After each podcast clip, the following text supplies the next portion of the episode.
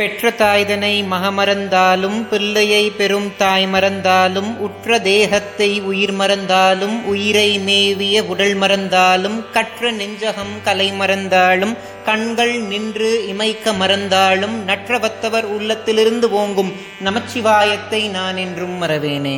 ஞானத்தை பாலாக்கி எனது பசியை போக்கிய என் தாய் திருமதி பிரியாமணிக்கும் ஆத்தியாத்மிக நிதி சேனல் உறுப்பினர்கள் எல்லோருக்கும் வணக்கம். இதற்கு முந்தைய பதிவில் நான் படிக்கும் முறையை பற்றி பார்த்தோம். அதை பார்க்காதவர்களுக்காக டிஸ்கிரிப்ஷன் பாக்ஸில் அந்த வீடியோட லிங்க் கொடுக்குறேன். மேலே கார்ட்ஸ்லையும் இப்போ டிஸ்பிளே ஆகும். அதை பார்த்துட்டு இந்த வீடியோக்குள்ளே வாங்க. மனித உடம்புக்குள்ள சமையல் எப்படி நடக்கும் அப்படின்னு நீங்க நினைச்சிருக்கலாம். ஆனா நீங்க வீட்டுல தினம்தோறும் எப்படி சமைக்கிறீங்களோ அது போல நம்ம உடம்புக்குள்ளேயும் சமையல் நடக்கும். உங்கள் வீட்டில் நீங்கள் சமைக்கணும் அப்படின்னா விறகுகள் வேணும் அடுப்பு வேணும் அடுப்பு மேலே வைக்க பானை வேணும் பானைக்குள்ளே போட அரிசி வேணும் அதற்கப்புறம் கரண்டிகள் வேணும். அதுபோல உங்கள் உடம்பில் இருக்கக்கூடிய நாபிக் கமலம் அதாவது உங்களுடைய தொப்புள் இருக்கு இல்லையா அதுவே அடுப்பு. அடுப்பு மட்டும் இருந்தால் போதுமா? அடுப்பு மேலே வைக்க பானை வேணும் இல்லையா? அந்த பானை தான் உங்களுடைய உடம்பு. பானைக்குள்ள போடுறதற்கு அரிசி வேணும். அந்த அரிசி வேறு எதுவும் கிடையாது. நீங்க சுவாசம் செய்யும் உங்க மூச்சு காத்து தான் அரிசி. அது மட்டும் இல்லாம சமையலுக்கு கரண்டிகள் வேணும். அந்த இரண்டு கரண்டிகள் பேர் என்னன்னா இடகலை இன்னொன்னு பிங்களை அது என்ன இடகலை பிங்களை அப்படின்னு கேக்குறீங்களா? உங்க இடது பக்க நாசி துவாரம் வழியா நடக்கக்கூடிய சுவாசத்தை இடகலைன்னு சொல்லுவோம். இடகலைய சந்திரகலைன்னு சொல்லுவாங்க. இதுவே உங்க வலப்பக்க நாசி துவாரம் வழியா நடக்கக்கூடிய சுவாசத்தை பிங்களைன்னு சொல்லுவோம். அதற்கு இன்னொரு பெயரும் உண்டு. அது என்னன்னா சூரிய கலை இப்போ நமக்கு அடுப்பு இருக்கு அடுப்பு மேல வைக்க பானை இருக்கு பானைக்குள்ள போட அரிசி இருக்கு சமைக்கிறதுக்கு கரண்டிகளும் இருக்கு. ஆனா சமையல் நடக்கணும்னா விறகுகள் வேணும் இல்லையா? இந்த இடத்துல ஐந்து வாயுக்களை தான் விறகுகளா சொல்றாங்க.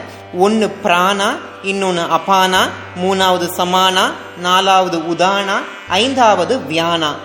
பிராணவாயு அப்படின்றது நாசிகளுடைய நுனியில இருக்கும் அபானான்றது பிற பொறுப்புலையும் தொப்புள்ளையும் இருக்கும். இந்த அபானா தான் நம்ம உடம்புல இருந்து கழிவுகளை வெளியேற்றும். சமானா அப்படின்றது உடம்புடைய நடுப்பகுதியில் இருக்கும். உதானான்றது தொண்டை பகுதியில் இருக்கும்.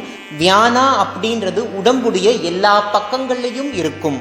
இப்போ உணவானது சமைக்கப்பட்டு உடம்புல இருக்கக்கூடிய உறுப்புகளுக்கு சக்தி தரும். அந்த சக்தியை கொண்டு நிலையானது எது நிலையற்றது எதுன்னு உணரணும். நிலையானதை உணர்ந்தீங்கன்னா இந்த சக்தின்றது மேல் நோக்கி எழுந்து உங்க சகசிரதலத்தை அடையும். சில பேர் கேட்பாங்க நாங்க வீட்டில் தேவையான பொருட்கள் வச்சு எங்களுடைய சமையலறையில் இட்லி செய்வோம் தோசை செய்வோம் சப்பாத்தி செய்வோம் அதெல்லாம் நீங்க செய்வீங்க. ஆனா இங்க ஞானம் அப்படின்றது சமைக்கப்படுது. அதுவே மதி அமுது அதுவே ஒருவனுடைய மோட்சத்திற்கு வழிவகுக்கும். இதைத்தான் பத்தாவது திருமுறையுடைய நூத்தி தொண்ணூத்தி மூணாவது பாடல்ல சொல்லியிருப்பாங்க. அந்த பாடல் என்னன்றதை இப்போ பார்ப்போம். துடுப்பிடும் பானைக்கும் ஒன்றே அரிசி அடுப்பிடு மூன்றுக்கும் அஞ்செறி கொல்லி அடுத்தெறியாமல் கொடுமின் அரிசி விடுத்தென நான்களும் நேர் சென்றனவே. இந்த வீடியோல நான் சொன்ன தகவல் உங்களுக்கு பிடிச்சிருந்துச்சுன்னா ஆத்தியாத்மிக நிதி சேனலை சப்ஸ்கிரைப் பண்ண மறந்துடாதீங்க இதற்கு முந்தைய பதிவுகளை நீங்க பார்க்கலன்னா நம்ம சேனல்ல ஹிந்து தர்மான்ற பிளேலிஸ்ட் இருக்கும்.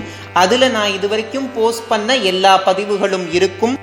நீங்க பார்க்காத பதிவை பார்த்து உங்களுடைய கருத்துக்களை கமெண்ட் செக்ஷன்ல எனக்கு தெரியப்படுத்துங்க. இந்த வீடியோ பார்க்குற உங்களுக்கும் உலக மக்கள் எல்லோருக்கும் பகீரதியை தன்னகத்தே கொண்ட வாரசடையனோட ஆசிர்வாதம் கிடைக்கணும்னு நான் பிரார்த்தனை செஞ்சுக்கிறேன். நன்றி. ஓம் நம சிவா